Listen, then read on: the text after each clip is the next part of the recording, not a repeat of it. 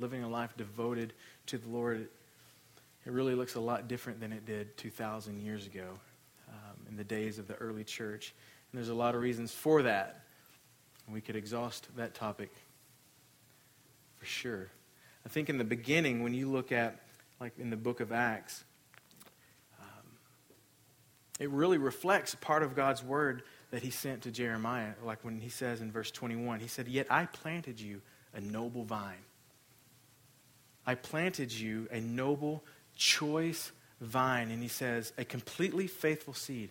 In other words, a right seed. There was nothing wrong about what I did in you. Then he goes on to say, and describes really what easily and often can happen to that work that he, he begins.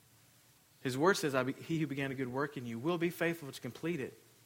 We know that, and he says in Philippians. But we also all are probably very aware of what can happen and often does happen to saints along the way. He says, I planted you a noble choice vine, a completely faithful seed.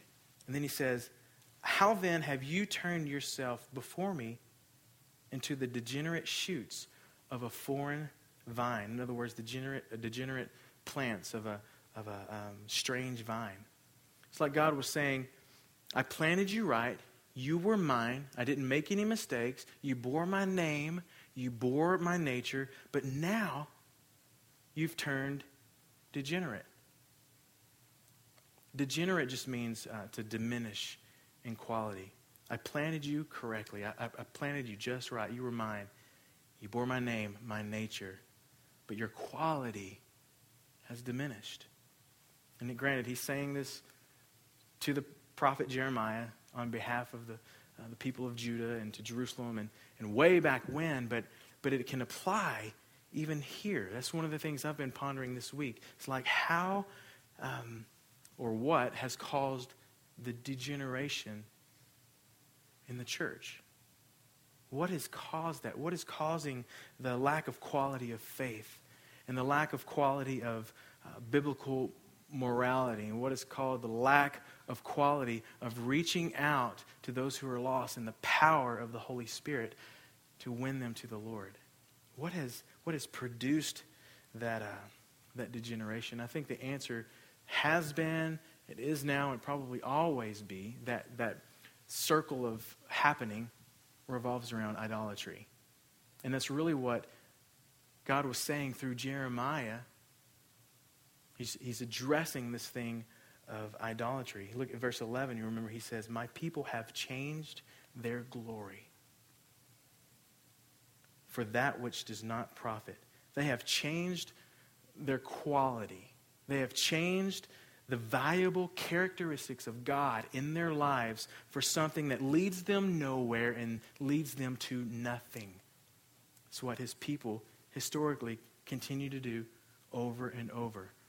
Uh, some of you guys, guys, may be familiar with A.W. Tozer. He's a uh, great author and preacher and sermons. And I found this quote this past week as I was reading in another book. It says, We may as well face it. The whole level of spirituality among us is low. We have measured ourselves by ourselves until the incentive to seek higher plateaus in the things of the Spirit is all but gone. We have imitated the world. We have sought popular favor. We have manufactured delights to substitute for the joy of the Lord. And we have produced a cheap and synthetic power to substitute for the Holy Ghost. Talking about the Holy Spirit of God. The incentive to seek higher plateaus in the things of the Lord is, is all but gone. Man, I read that and I was like, oh man. If you were here last week, you know that Soma Church is using um, our shared values as kind of a springboard for the church. And when I say church, I mean the individuals that make up the church. And obviously, we're specifically talking about us gathered this morning. We're using it as a springboard for us to learn how to, to like, like Tozer was saying, to to seek higher plateaus in the things of the Spirit, higher places in the Lord, greater levels of quality in our lives. And, and sometimes it's hard to, to get ourselves back on that, that way of thinking or that path, and, and, it, and it, takes, it takes understanding where our treasure is, because where our treasure is, that's where our heart is going to lead us. Uh, we're, we're driven and we're pulled and we're led a lot of times by our heart, by our emotions, by our affections.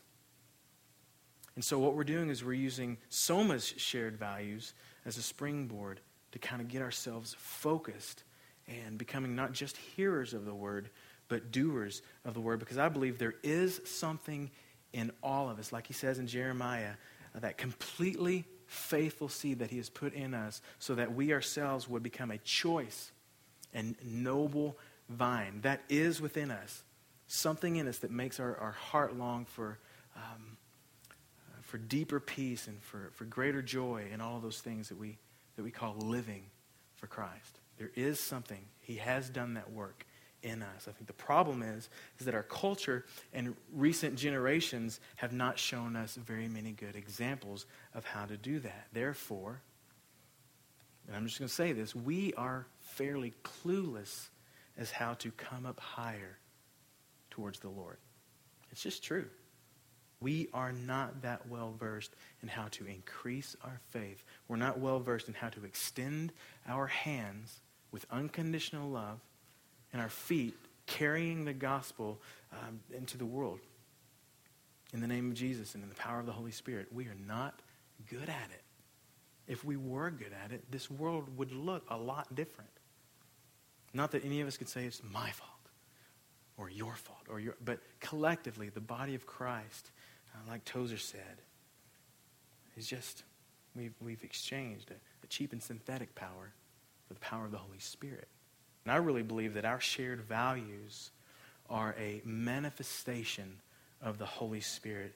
And whether or not these are going to manifest in our own lives, manifest just means to show yourself or to show itself.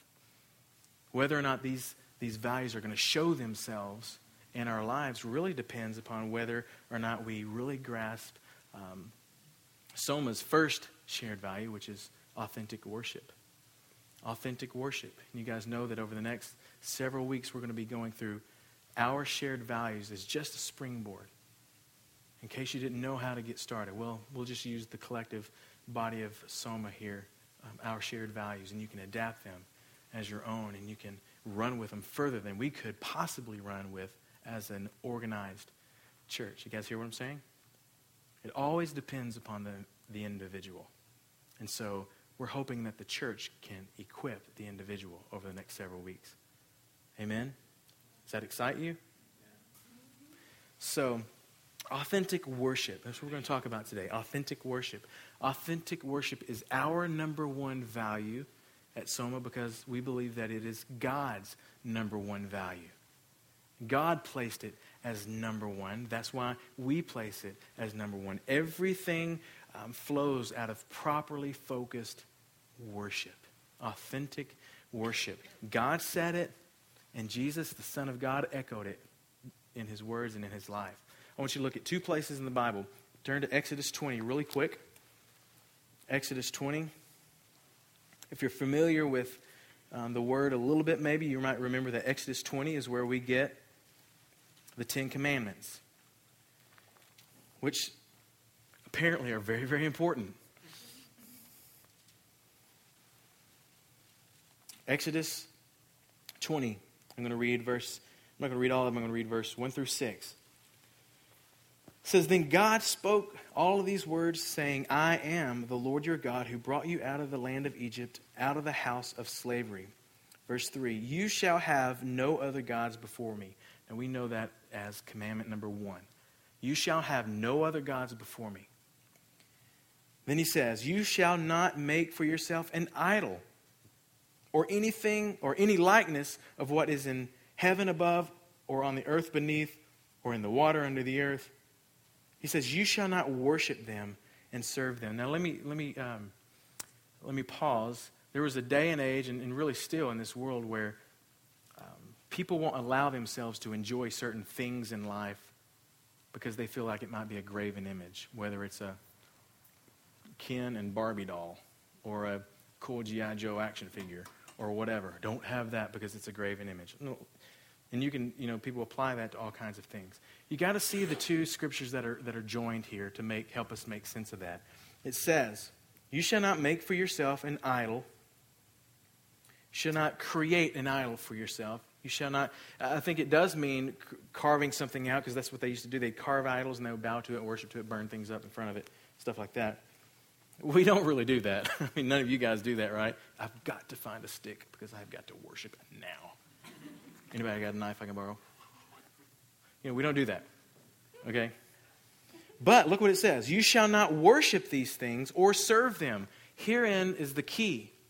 You shall not worship these things.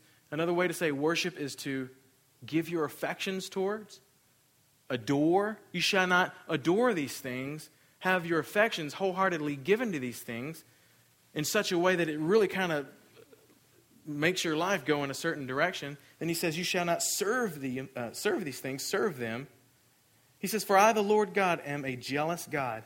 And what he's saying there is like, listen, whatever it is that is distracting you, that has got your affections, something that you cannot stop doing, messing with, playing with, that you're preoccupied with, and I don't have to give a list because we can create our own list. But I encourage you, in light of Exodus 20, 1 through 6 or so, what are the things in our life that just distract us? That has our affection more than God does? Bottom line. He says, You shall not have any gods before you. He says, I am a jealous God, visiting the iniquity of the fathers on the children on the third and fourth generations. In other words, visiting the sins of the fathers. In other words, the idolatry of the fathers. That's what he's saying in this verse. To the fourth generations, the, to the third and the fourth generations to those who hate me. But, and I love this, but I will show loving kindness to thousands of generations to those who love me and who keep my commands. He's just saying, man, I, I'm in this for the long haul, and I only have good things for you. It's not me that's backing down, it's you. He said it to the people of Israel consistently, he says it to the church today. Seek me wholeheartedly. Get your affections here. Now look real quick at John 4. It says, An hour is coming, and now is, when true worshipers will worship the Father in spirit and in truth. For such people, the Father seeks to be his worshipers. God is spirit, and those who worship him, if you're gonna worship him, you must worship him in spirit and in truth. In spirit, true worshipers worship in spirit and truth. He says that twice. So he's echoing the same thing. Most important thing is authentic worship. When you look at the word authentic, it means a few different things. It means bona fide, it means real, it means not counterfeit, not copied. If you look up synonyms, I like, I like words. I like to know more and more what words mean. If you look up a couple of syn, uh, synonyms, is that how you say that? M&Ms? They melt in your mouth, not in your hands. If you look up a couple, of, uh, one that you'll find is unquestionable unquestionable. Could my worship be called into question? We probably never even think about such a, a, question to ask ourselves. Could my worship towards God be called into question? Another synonym is veritable. Is this is my worship veritable? Can it be verified? It comes from that that uh, actually Latin word veritas. Some of you have heard that around. Veritas, which means truth. Is there truth to my worship? Like Jesus said, are you worshiping in spirit and truth? Are you a true worshiper? Is it counterfeit? I mean, it looks like worship, Brother Tony. You're doing all the right things, especially corporate. Is it, is it copied? Are you really just kind of doing things that other people do? They look spiritual when they do this, so I can look spiritual too when I do this. It's kind of like dealing with um, um, counterfeit money. Is that anybody ever had a counterfeit bill? You spend it, and then somebody goes, uh, "Sir, come with me." You're like, "What? What?" But it's really hard to tell a, a, a real bill from a counterfeit bill. There are ways to do it, though. You just have to look deeper. You have to know how to find that. What does it, what does it take to, to walk in authentic worship? Because this is the type of worshiper the Lord is looking for an authentic worshiper. The first thing is love him through obedience. You want to authenticate your worship? Begin obeying him intensely. When we're walking in a life of obedience, there's no question about whether our worship is real or not. And you know who's the worst critic is? The worst judge of our, of our worship and our intentions and our motives? We are. Sometimes people won't even come to church because they know they're in a bad way when it comes to the Lord. And they feel like when I, if I get there and I did the whole hula baloo, that I would just be a fake hypocrite. And so they just don't come all together. And they don't even work on their lives. It's just this vicious cycle of condemnation. Rather than going, okay, well, hmm, what if I just really worked on obeying the Lord, obeying His word, following what He says, doing what He says to do? Obedience to Christ is the number one way to authenticate your worship. If you're writing things down, you want to know, well, okay, I really do want to grow. I want that to become a value in my. The first thing you do is start becoming more and more and more obedient to the word. You're not going to get it all right right away, but you will see as you become more and more obedient to the word, and you have less and less um, falls as far as sin goes, you will find yourself um, walking in less and less condemnation. You will find yourself freer, freer, and freer, and not going, Why do I have my hands raised right now? Is it because people will see me? You know the games we play with ourselves. It's endless. When I, whenever I say, uh, how, do we, how do we start obeying God, or when we're going to move towards obeying God, understanding that it is a process, we're going to move to it, two things that, that came to me, and these are kind of harsh. Um, get in God's Word and see what He approves of and what He doesn't approve of. Because you, have to start somewhere. That's a great starting place if you want to learn how to obey God. Get in His Word. What does He approve of? What does He not approve of? Get in there and see, see what it is. And, that, and the second thing is this don't rationalize or make excuses for your behavior. This is what I found myself doing for years. I'd find some loophole or some rationalization of why I'm doing what I'm doing and saying what I'm saying. We can't do that. We will rationalize ourselves away from righteousness. That's actually good. You can write that down. We will rationalize our way away from righteousness. Don't do that.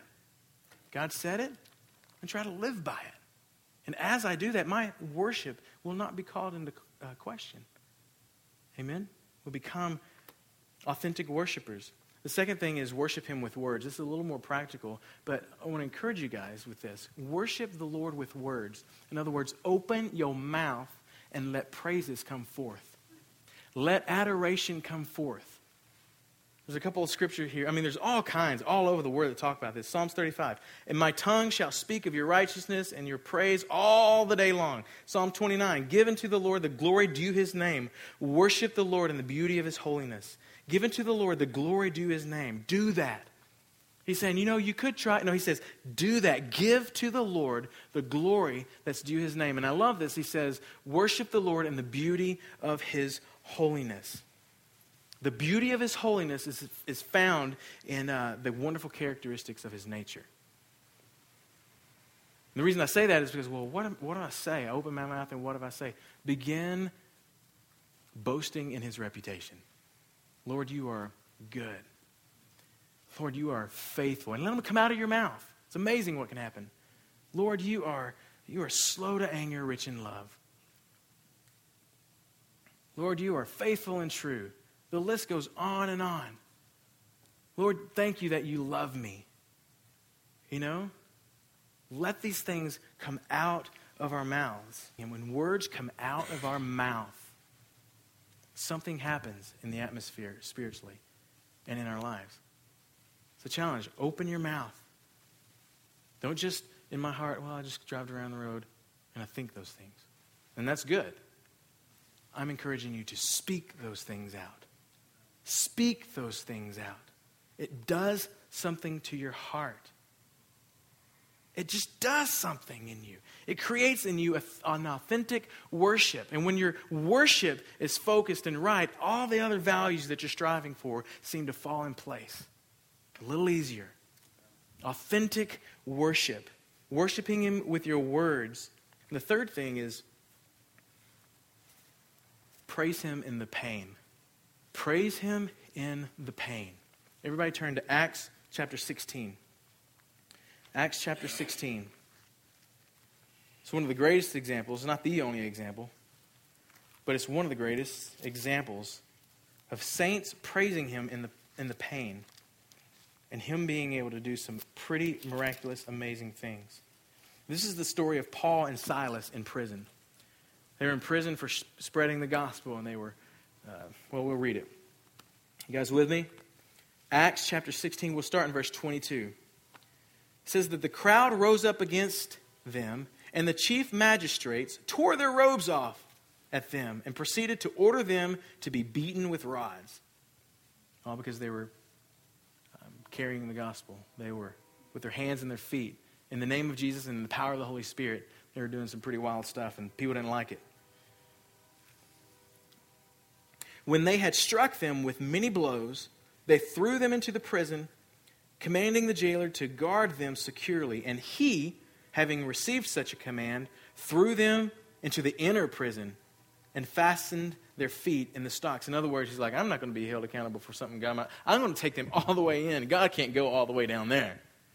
Lock them up, put them in that deep prison. I'm not going to put them on the one upstairs. I'm going to put them on one downstairs. The dungeon.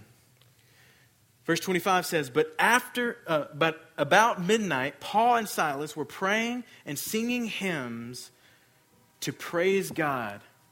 Now, I can imagine that scourging, that beating that they took was awfully painful physically. Not to mention the pain of being away from people or whatever, but at least physically, they were uncomfortable. And it says that they were praying and singing hymns to praise God, and the prisoners were all listening. And suddenly there came a great earthquake, so that the foundations of the prison house were shaken. And immediately all the doors were opened, and everyone's chains were unfastened. Fastened. And that's not like a hocus pocus, brew me up some frog legs and, you know, that's God, right? No power could do that, but God's power. When the jailer awoke and saw the prison doors open, he drew his sword and was about to kill himself. He was about to kill himself. He drew his sword, was about to kill himself, supposing that the prisoners had escaped. But Paul cried out with a loud voice, Hey, don't harm yourself. We're all here. We're not going anywhere. And he called for lights and rushed in, and trembling with fear, he fell down before Paul and Silas. And afterward, he brought them out and said, Sir, what must I do to be saved? Power of God on display by people who are on a higher plateau of walking in the Spirit of the Lord. Amen? They said, Believe in the Lord Jesus, and you will be saved and you and your household. And they spoke the word of the Lord to him together with all who were in the house. And he took them, and he took them that very hour of the night and washed their wounds, and immediately he was baptized, he and all his household. And he brought them into the house and set food before them, and rejoiced greatly, having believed in God with his whole household. In other, in other words, everyone got saved, all because they were willing to praise the Lord in the pain this is something that we're really, we are really bad at um, as American Christians for sure. Not only am I going to not praise Him in the pain, I'm going to do everything possible to avoid the pain. Even putting the gospel of Jesus Christ that has changed my life to the side. I'll avoid pain at all cost. Physical pain, sure. I don't know that we'll get that pain here in America for a while. But I, emotional pain, people making fun of me, people rejecting the gospel. They're rejecting the gospel, not you, by the way. I'll just, I'll just, I'll just stay away from it. Listen, you, that, that creates an unauthentic worshiper in you. But when we have the ability to consistently praise the Lord in the pain, something happens in our own lives. Our worship becomes authenticated, and apparently, people around us will take note of such a phenomenon and call upon the name of the Lord and be saved. There's no greater display of God's supernatural power than his overwhelming peace in the midst of overwhelming situations. You can write that down. There is no greater display of God's supernatural power than his overwhelming peace in the midst of overwhelming situations. You guys agree with me? Now, here's what I want us to do today I want us to go home with a little bit of a challenge, a little bit of an assignment based upon these three things loving Him through obedience, worshiping Him, uh, worshiping him with words, and praising Him in the pain. First thing, I would encourage you to make a private list, and I say private, meaning you don't have to share this with everybody, but you have this list of the top five ways. Let's just start with those. Some of you are like, I need a notebook. But the top five ways you can, can that you continually disobey God's word. I just start tackling them off. And not that I checked, it's like you almost check with dotted lines, right? Because it, could possibly come back. We're not naive to that, right? Make a list. What am I continually, consistently falling short with? What am I continually doing, consistently doing that displeases the Lord? Start hacking away at it. Now, I'm a, I'm, I really encourage you to show that list to somebody because I think it's part of the process. Show the list to somebody. Find someone that can say, how you doing on your list? If you'd like to email your list to me, I'll help you as much as I can, personally. If I can't personally, then I'll find someone that can. The second thing is this write out all of the uh, write out all of God's character qualities that come to mind. That come to mind. Start with that. He's loving, he's faithful, he's true, he's perfect. You know, just start writing everything that comes to mind and see what you got up in your head. You'd be surprised at the characteristic, characteristics of God that you actually already have up in your head. And then once you exhaust that list, get in the Word and look for more. Write them down. Read it every day out loud. Lord, you are good. Lord, you are loving. Lord, you are kind. Your mercies are new every morning. Thank you that you love. You know, whatever. Speak them out. The third thing is ask the Lord to forgive you for selfish whining and ask for grace to rejoice even in suffering. Ask the Lord to forgive you for selfish whining and ask for grace to rejoice even in the suffering. Those are the three things I want us to leave with this, this week to put into action. I hope, to, I hope to get an email from you. Like, I've made this list and already I'm feeling um, more authentic in my faith and in my worship. Put them into action. We don't have excuses. That's one of the things that we are not going to end 2011 with as a church is excuses. We are all going to be without excuse. Why? Because we are intentionally reshaping our lives. Amen? Let's stand.